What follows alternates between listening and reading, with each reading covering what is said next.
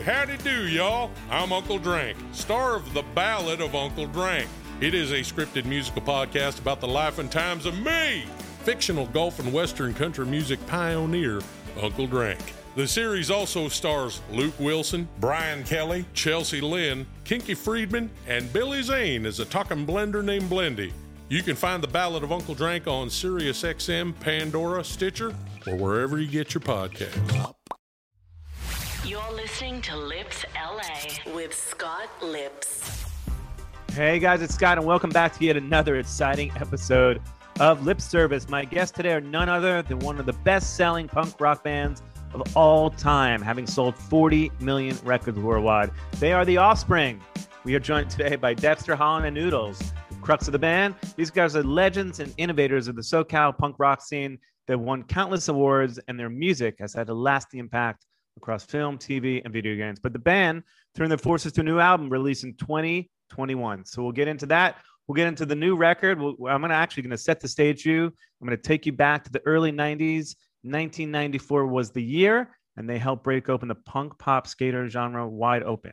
So welcome to the show in just a moment, Dexter and Noodles from The Offspring.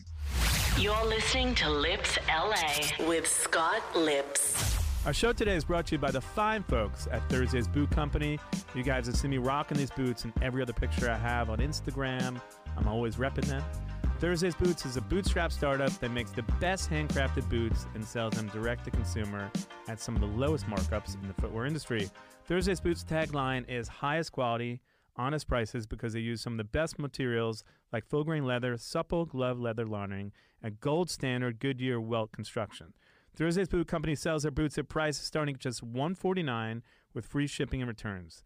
They've been featured in all the best fashion press, from Esquire to GQ to Cosmo and Vogue.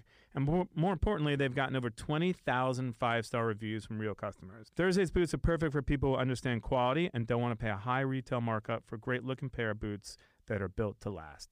So check them out at Thursday's Boots on Instagram. My favorite shoes, my favorite boots. You always see me repping them. You'll love it. Hey, howdy do, y'all. I'm Uncle Drank, star of The Ballad of Uncle Drank.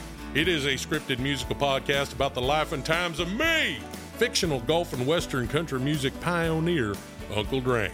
The series also stars Luke Wilson, Brian Kelly, Chelsea Lynn, Kinky Friedman, and Billy Zane as a talking blender named Blendy. You can find The Ballad of Uncle Drank on SiriusXM, Pandora, Stitcher, or wherever you get your podcasts. You're listening to Lipps LA with Scott Lipps. My guests today are one of the biggest selling punk rock bands of all time, having sold over 40 million records worldwide. Welcome, Dexter Noodles of The Offspring. Hey, guys. Hello, Hey, man. How's it going? Are you guys in your studio over there? It looks awesome, by the way. This is our studio. Yeah, this is where we did, uh, uh, you know, almost the entire record. Mhm. Amazing. Looks very plush, by the way. You have like curtains and there's a whole thing going on there. It's That's very awesome. So- welcoming. We wanted a welcoming place to come in and work at. Yeah. That's awesome. By the way, nine years since your last record. What took so long? Uh, fair question. Uh, yeah, mainly it just it that's how long it took. Um, you know, we we had nobody we telling us it had to be done by a certain time. There was no deadline on this one, and um, you know, we've been working the whole time. It just it just took us that long to to get it done. But it's exciting, actually. You- guys still get the jitters because I think Thursday is actually the day, April 16th, that this record comes out. How do you feel like with the new record coming out? Yeah, I mean, it's it's always a nerve wracking thing when you have a record that's done that you love, you feel really strongly about, but you just don't know how the fans are going to react to it. Um, certain things have been leaking out here and there. Well, we you know we released the single. I think another one got out last week, and another song, and then it's. I think it might all be kind of leaked out at, at this point. Really? Yeah. Maybe it's. I was uh, getting I was getting messages last night on Twitter that people are hearing it. like the whole record. I think so. Yeah. But- Oh wow! I'm sure the label is trying to shut it down. So I don't know. Maybe it was up for a little bit and then got shut down. But Well, the response to Let the Bad Times Roll has been incredible already. I think it's over a million views on YouTube already, which is amazing. So you have to feel great when you put that first single out, and already the fans are going nuts, which is amazing, right? yeah, absolutely. I mean, all, all you hope for is that your music resonates with an audience and and so and and we've got an audience that's been great and that's you know had our back for years. So to see that the the song is working is yeah, it feels great. Definitely. And what have you guys been doing during the pandemic? Obviously, I know you've been writing music and making this record, but Dexter, I think you might have gotten a PhD, which leads me to believe you've been quite busy, right? I, I did. I went back to school. That's part of the why we had this break. That's part of why it took nine years. Dexter, Yeah. Dexter wanted to go back and get his finish his PhD, and we said, "Absolutely, bro, we got your back." And uh, he goes, "He goes, it'll only take two years." It took him about five years. to get Yeah. but we kept Yeah. dragging him out on the road to tour with us and stuff, and and here to, to work even during that time. I so. got now self- you're Dr. Dexter too, which is great, right? Doc- Yeah. Dr. Dexter. That's right. I make them. Yeah. I make them call me that in the dressing room. pain in our ass. And and Noodles, what have you been doing too? Obviously, there's some. I know there's so much you guys have going on the side. I know Dexter, you also fly planes, but let's talk about some of the side things you have going on too, and then we'll get into the record and your history, which is incredible. So Yeah, I mean, I, I play music with friends when I can. You know, um, I'm not nearly as ambitious. Like, I don't have a hot sauce empire that I'm building. uh, I like to surf. I like to, you know, go on hikes and ride my bike around and drink beer. awesome. Well, Yeah. take me back to the beginning. You guys grew up in Orange County, and I think it was like 37 years ago that you both met. And talk to me about your childhood and growing up, and a lot of the bands that you're into. I know it was like TSOL and X and the Dickies and Black Flag, and your early influences and how you kind of got together and got into this. yeah, those were the bands that you know inspired us. Uh, TSOL, uh, the Vandals, Social Distortion, for sure. Adolescents. for sure. And uh, you know, I probably you may have heard this story before, but we we got together kind of by accident. We we wanted to go to a social distortion show. We got down to the venue, it was sold out. It was like they shut the door almost right in front of us. So we ended up at a friend's house just drinking beer in their backyard and, and thought, you know, we should start a band. And uh just like just like that. But we didn't know how to play instruments. We didn't play anything. It was just like it sounded funny. Like, let's do it. So we decided to form a band that night and, and we actually picked instruments. Well, what do you want to play? I don't know. I'll play guitar, I guess. I'll play bass. And uh, that's literally how the band started, just on a whim like that. If you think about it, that is the purest way to start a band because that's how kids do it. Like, have you ever seen kids play? You know, my son, when he was before he could play anything, was would start a band with his cousins. You know, we're in a band now. Like, oh, okay. You It just sounds cool. Yeah, totally. We I love the fact that you started a band before you learned how to play instruments because that's incredible.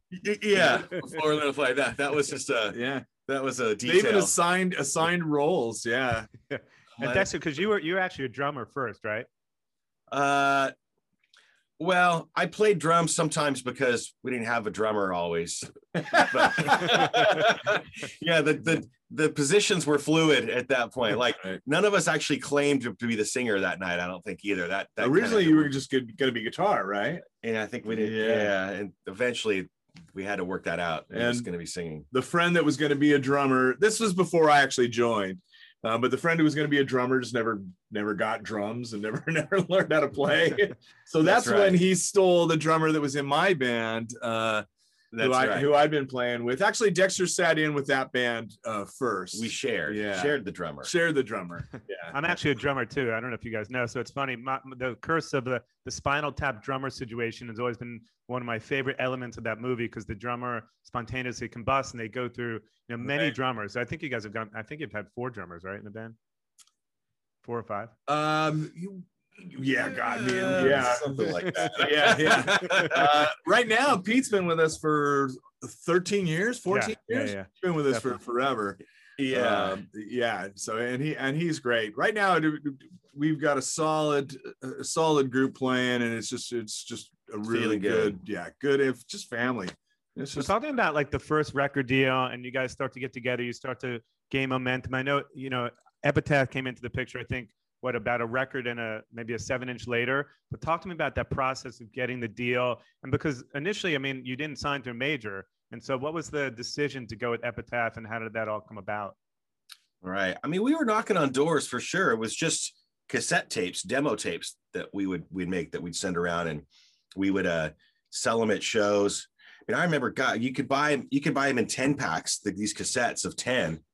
And so I would dub off like I had a master dub off like ten or twenty before a show and try to sell twenty five tapes Right. at a show. It was just that kind of thing.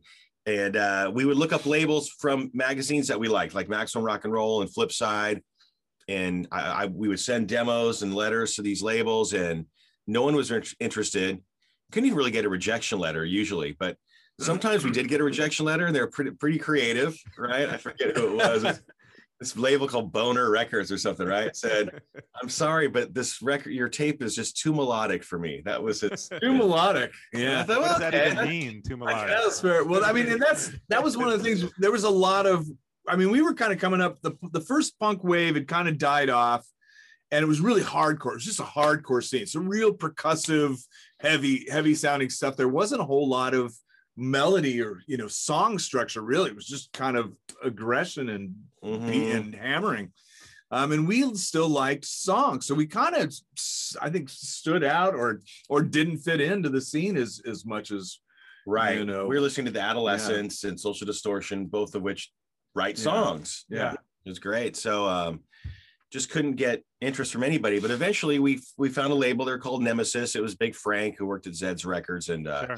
Kind of a famous guy. And he agreed to put it out, which was great. And I think they gave us five hundred dollars to make the record, and we spent a thousand, put our own money into it. Yeah. And he put it out, and it was it was vinyl and cassette. It was it was a little bit, but he thought it wasn't quite ready for CD.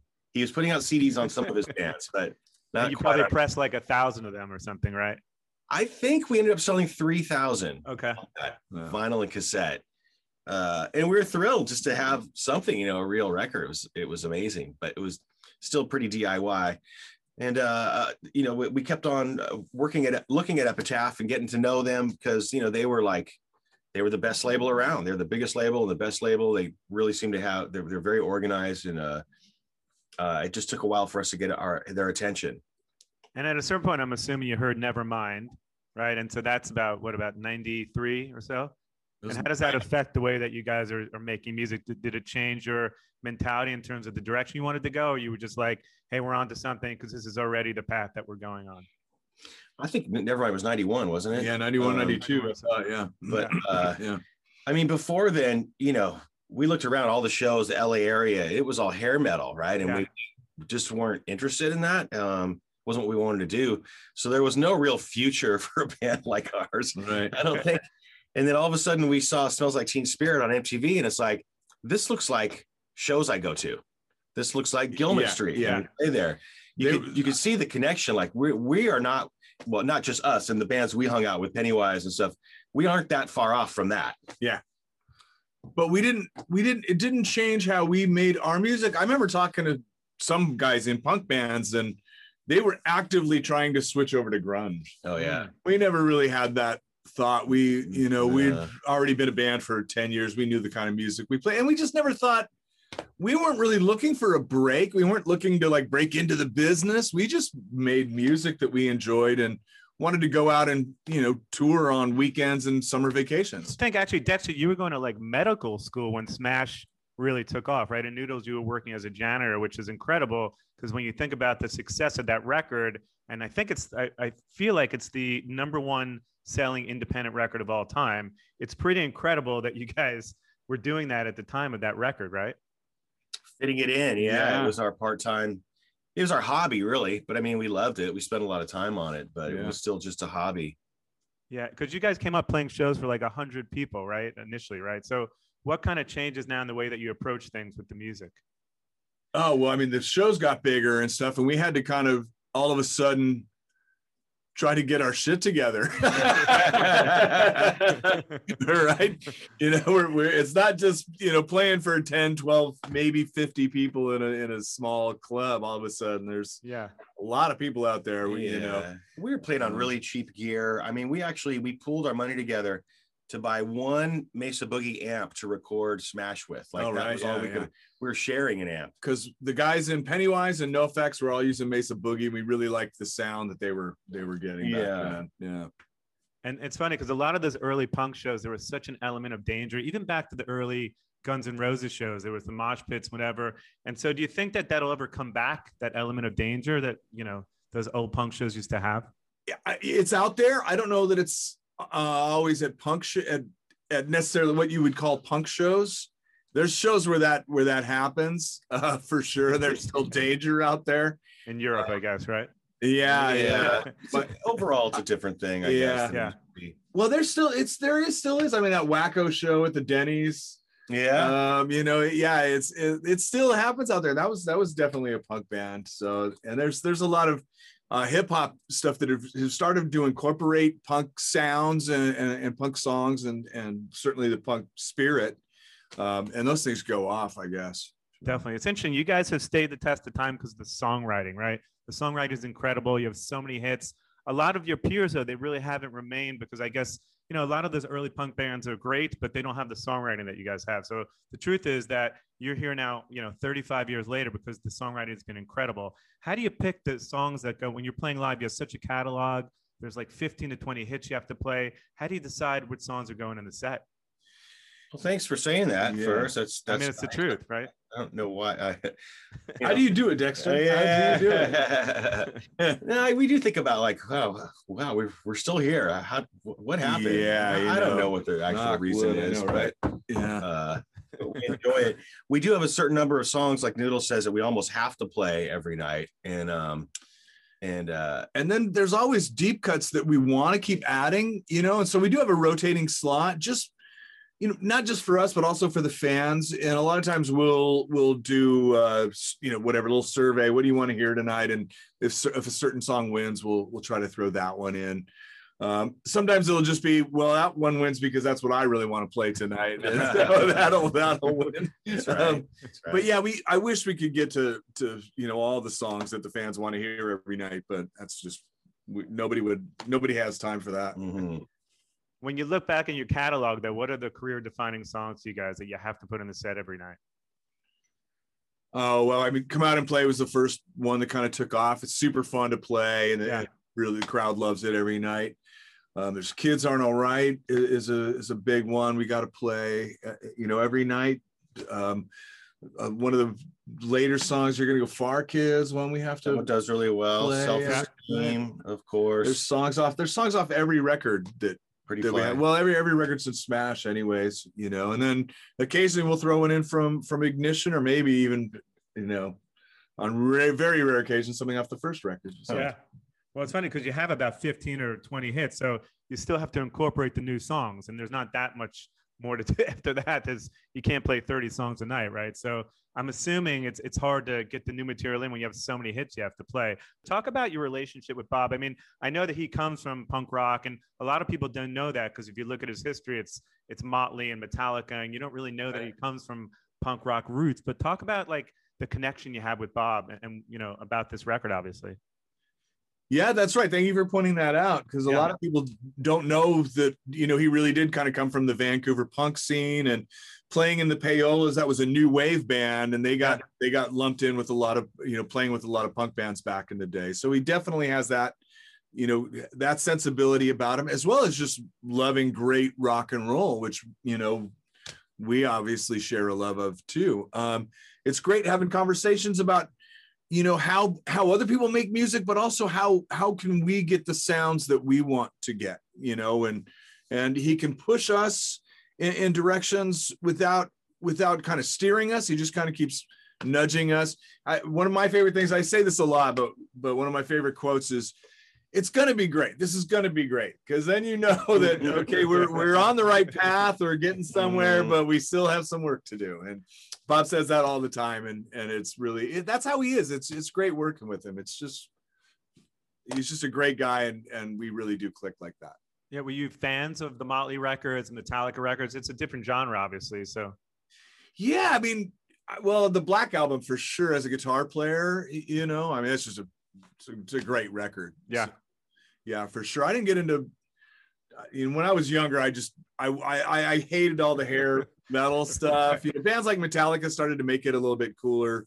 yeah, you know um yeah so it took me a while to kind of get get to where i could appreciate motley crue the way i do now definitely. And and process wise, does it change the way you make music now with you know the pandemic?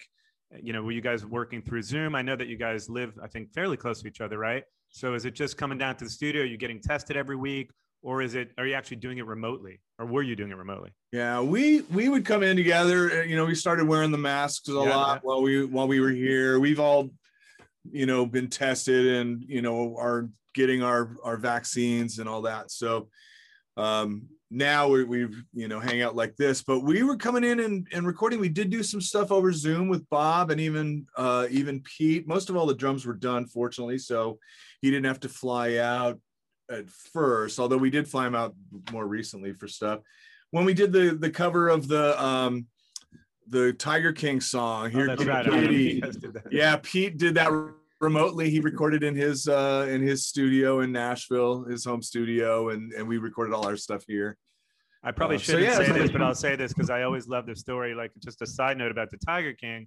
I came home to my building, and it doesn't matter because they don't live here anymore.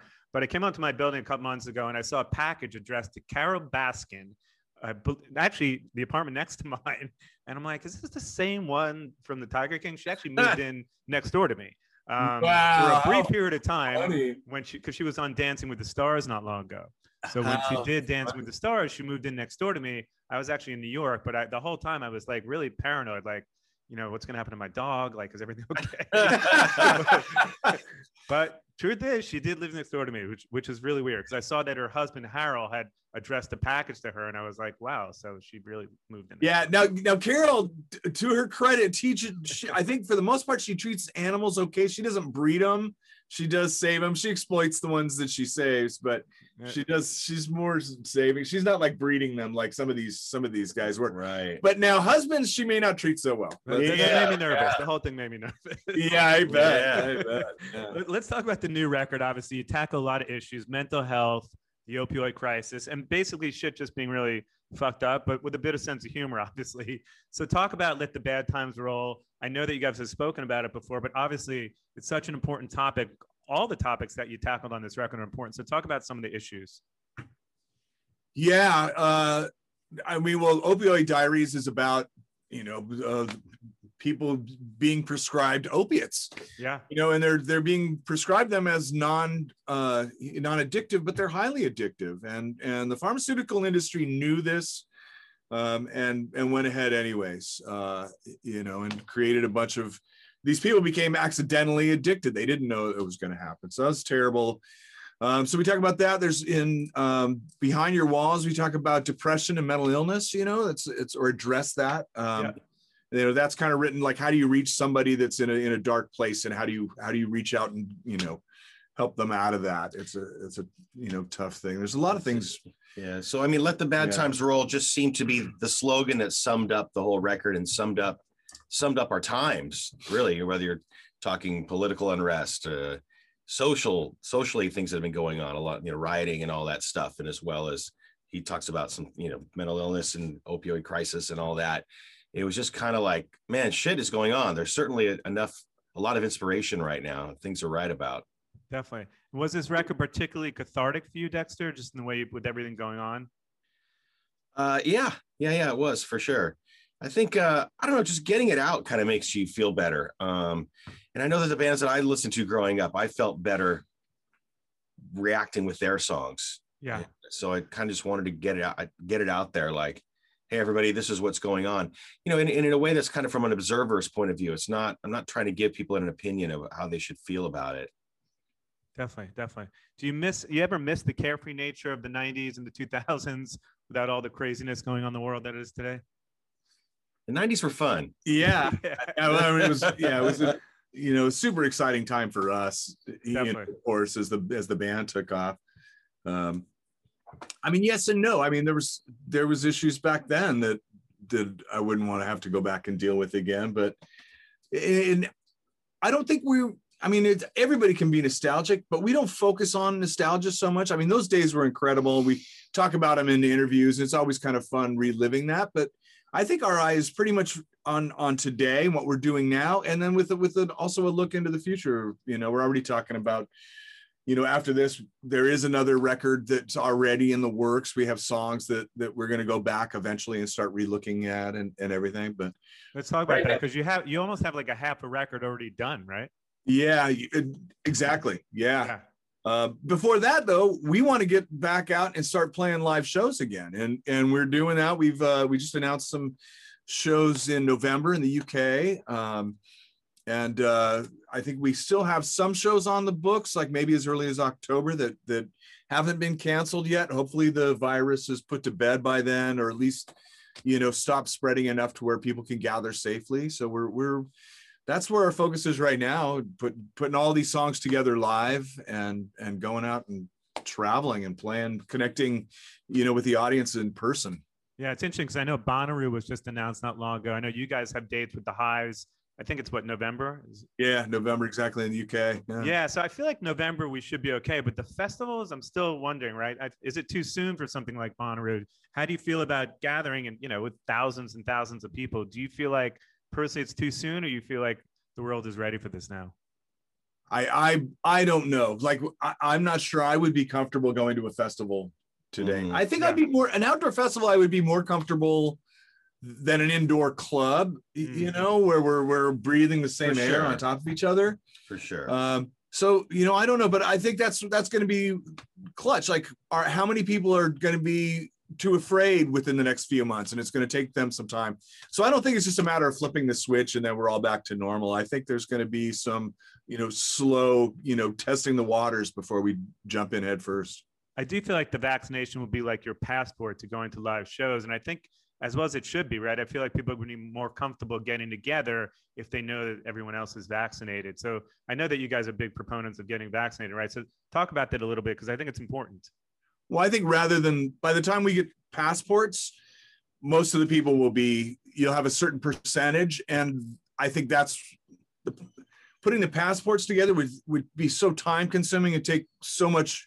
effort and, and getting people together on it. Yeah.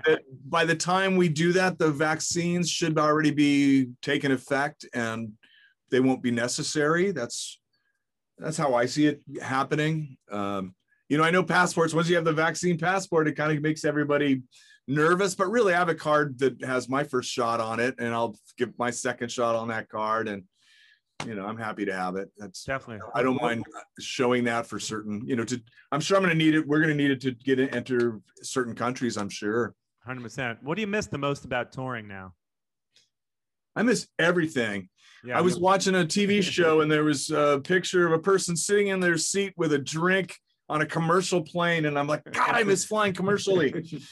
you know that i mean who misses flying commercially yeah I, do. I miss the small cramped dressing rooms where the lights are dangling from the ceiling and yeah. cockroaches are running around yeah but yeah we're cracking each other up and playing guitar and and you know, yeah, Jonah will teach me something that he just learned, or Todd will teach me something that he just learned, and and we just kind of share new riffs backstage before we go out and you play the show. Of course, the, the live show is what we miss the most, and you know, the banter, trying to crack him up on stage in front of a crowd every night is is a lot of fun. It's fun. So. It's interesting, Dexter, because you are a pilot, right? And I know Noodles, you don't love to fly. You're probably like me. I hate flying, so you prefer the bus, I think, right? I do prefer the bus. I'm just yeah. more comfortable uh, yeah. on the bus. A lot of guys feel kind of claustrophobic and you know and and it is after like an 18 hour ride when you're all on each other's space I, it can get to be a bit much but i'll drink beer and then sleep for 12 hours of that time you know then wake up and drink coffee and watch movies um, but you know he's a he's a pilot he flies us quite a bit and it's actually I, i've gotten far more comfortable uh, with flying over the years. He's a great pilot, very conscientious. Thank you. So. very conscientious. So let's go back to the new record for one minute. I mean, the new record has been done for like two years, I think, right? More or less. It's pretty much done right before the pandemic hit, uh, and we decided to to step back and not put it out right away. And we spent the last year kind of work, reworking some of the songs. And so, do you play these tracks for your friends and your family just to get a sense of like, hey, this could be a single because you're sitting on it for a couple years, or do you just go with your gut? Uh, little, yeah, we play for people. It's, yeah, yeah, people that we think should know. I guess. I don't know. I think what's interesting about this record is like the uh, the people that like we never have sex anymore. It's like uh like my sister. my my she's like a punker. She loves it. Yeah. My wife, my sister, my daughter all love that song. Yeah. So it's yeah. It's so, it, so could that be the next single possibly? I think so. Could be. Yeah. Yeah. Because there's some great tracks on the record. Obviously, behind your walls. This is not utopia. There's so many great tracks on it. But and they always have the huge choruses, which I love. So it's incredible. So Yeah. Yeah, definitely. So Thursday the record comes out, and, and as I said, you must have a little bit of jitters because it's been nine years, right? And the music industry has changed dramatically. So how you feeling coming up to the release of this record? You do get a little anxious, yeah, in a way. I mean, we're not you know, we're not sweating, you know, we're not sweating it, but but more it's more excitement. Yeah, You know, a a little nervous excitement. We just want the fans to to hear it and have it, and And hope that they like it. yeah, yeah. I would say 40 million records later, you're probably not sweating, but you might be a Yeah. little nervous. but definitely excited for it. And Dexter, we, we do have to talk about Gringo Bandito because it is great that you have this hot sauce and you know what was the world missing in hot sauces? I mean, why hot sauce? I know you love it, but tell us why you decided to go into hot sauce. I know. I don't have like a really good reason. It wasn't like I did market research and wrote up a business plan. It was like Just a passion project, I I, guess, right? just, I love hot sauce, and I always thought it would be cool to have one, and Yeah. decided to to make it, and uh, it's fun. You know, I it's don't- yeah. I remember having hot to- hot sauce tasting, you know, sessions uh like outside the studio in in Hollywood we were years doing ago. that, huh? Yeah, every once in a while we just bring a bunch. Everyone would bring like one of their one or two of their favorites and Yeah. try a bunch, and then just see if you could hang on to like through the like some of it was definitely just macho. Can you handle this? You know? Right. But but it was more than that because we did also in you know like the flavors we would compare and not just heat but also the the flavor of the sauces. Hot, hot sauce is fun. I think hot sauce makes people happy, makes people smile Yeah, And sweat. and sweat. Yeah, right. yeah, yeah, yeah. yeah. I'm, so- I'm I know, assuming yeah, you yeah. watched that show, uh, The Hot Ones, right? Yeah, I was gonna just say, have they even ever contacted you about that? Or? I've asked a couple times. They have not. All right, 'cause I even said like, I don't have to be the guest. Just let me be the hot sauce, right? Like, yeah, Gringo. So, either way, but yeah. nothing, nothing yet on that front. Definitely. Well, uh, one other thing I wanted to bring up: the 20 anniversary, 20th anniversary of Conspiracy of One, so it, which is incredible, right? And we talk about original prankster and how you guys kind of took a leap of faith many years ago and put that song out for free during the whole Napster thing that was going on. I mean, how has the music industry changed for you guys? Like marketing bands is so different now. It's all social media. Noodles, I know that you're into social media a lot. Dexter, are you on Instagram? I, I, I actually wasn't able to find you, but No, not personally. all right. So how do you think the business has changed? I mean, you guys took a leap of faith 20 years ago by doing that and you know, something that other bands hadn't done. Then Radiohead released their record for free years later. And you know, a lot of other bands followed suit, but definitely one of the first bands to do that. So when you look at how the industry has progressed since then, how's it changed for you? Yeah, we we kind of saw the way it was going, you know, and and uh, when Americana came out, "Pretty Fly" was one of the heaviest downloaded songs that whole year, and that record did great for us. So we were kind of thinking maybe the internet can be used the way you would normally use radio. Um, plus, we just wanted to have fun. We we knew it was coming, and we did appreciate the immediacy with which you could, you know, interact with your audience and your fans, and so we enjoyed that a lot. Yeah, it was. uh It it was. uh it, and Now it's all free. Back then it was just one song. Yeah. That's the now, diff- if you sell like 50,000 records, it's like great, right? Because back Yeah. then it was like millions, but nobody And- buys records anymore. Yeah, I mean, for us, music has always had worth. I mean, that's how we spent our, uh, you know, our spare cash. Every payday would go down and buy like four or five records at the local record store. Um, Yeah. you know that, and then go home and pore over the liner notes and everything. And and now it's kind of like a swipe, swipe, 15 seconds, nope, swipe. You know, it's it's. Right. I think the internet might have might have cheapened music in, in some ways. At the same time, it's it's certainly democratized how how music is made and shared and and you know produced and all of that. I mean, a, a young kids could be on their computer in a living room and making music and making a funny video, and if it goes viral, they could become overnight sensations. Um, How do you think it cheapened music? Well, because it's there's so much of it, and it's just you know people give it a yeah, 15 seconds and then Mm. swipe, and they just Mhm. move. There's so much now, Yeah. and and they don't you know, and nobody's nobody's paying any money for it. you know. Right. You used to have to put the needle on the record and let the whole thing play out. Now it's fun. yeah.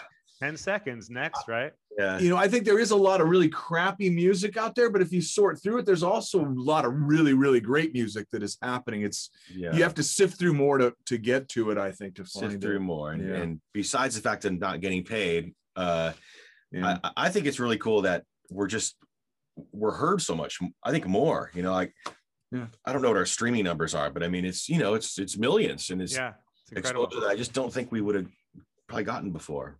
Yeah, when you look back on some of those records that helped shape you, which are the ones that still really, you know, stand the test of time for you? Because I'm a huge Distillers fan. Right before the pandemic, I saw them.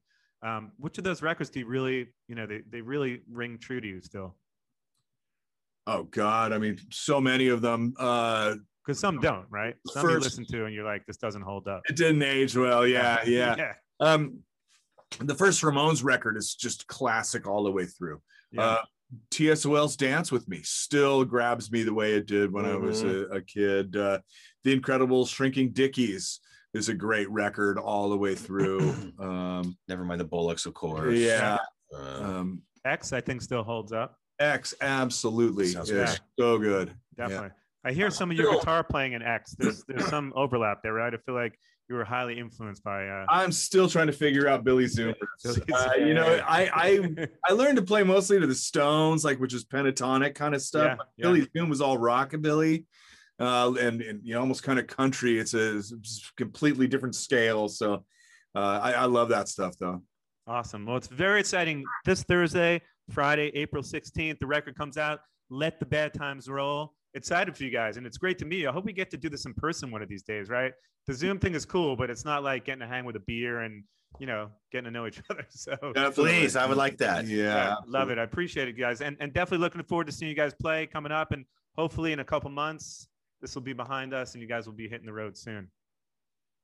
Hopefully, Amen. fingers crossed. Definitely. Well, go check out the new record, Let the Bad Times Roll. And thanks, Dexter and Noodles. See you guys soon. Thank Thanks, you. Scott. Awesome, Appreciate guys. it. See you soon.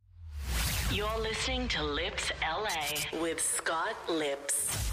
Well, that was fun. I didn't know those guys, but those guys are awesome. The Offspring, over 40 million records sold. Wow. Noodles and Dexter Hahn, the new record just out. Actually, by the time you're listening to this, the new record will be out because I believe this will uh, air on Tuesday and the record will have come out on Thursday or Friday. So, a couple days for you guys to check it out. What a great band. So many hits when I went back and revisited the catalog. It's incredible. If you like the show, the show is free, as you know. So please make sure to rate and review the show. Very helpful for us on iTunes. Check it out on Spotify. It's everywhere. We have some amazing guests coming up this month. I appreciate you guys tuning in. Tell a friend, tell 40 friends. I appreciate it. Be safe and speak to you soon. Thanks. Howdy do, y'all. I'm Uncle Drank, star of The Ballad of Uncle Drank. It is a scripted musical podcast about the life and times of me, fictional golf and western country music pioneer, Uncle Drank. The series also stars Luke Wilson, Brian Kelly, Chelsea Lynn, Kinky Friedman, and Billy Zane as a talking blender named Blendy. You can find The Ballad of Uncle Drank on SiriusXM, Pandora, Stitcher, or wherever you get your podcasts.